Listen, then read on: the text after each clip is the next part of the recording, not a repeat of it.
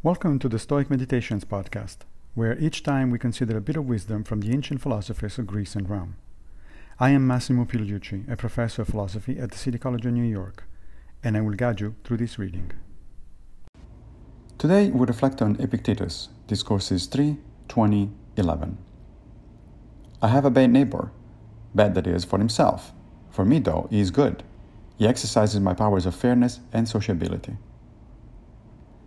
This is another example of what psychologists call the framing effect applied through Stoicism to living a better and more constructive life. Are you annoyed because you have a bad neighbor?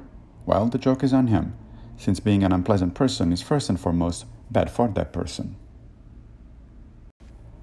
Insofar as you are concerned, is yet another way in which the universe tests your ability to be fair and sociable, that is, your virtues.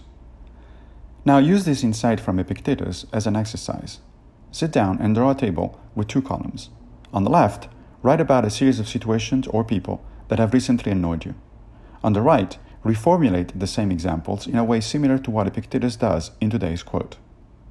Then keep the table handy and return to it every time you feel annoyed or distressed by one of those people or situations. Thank you for joining me for another Stoic meditation. I will be back with a new episode very soon, if Fortuna allows, of course.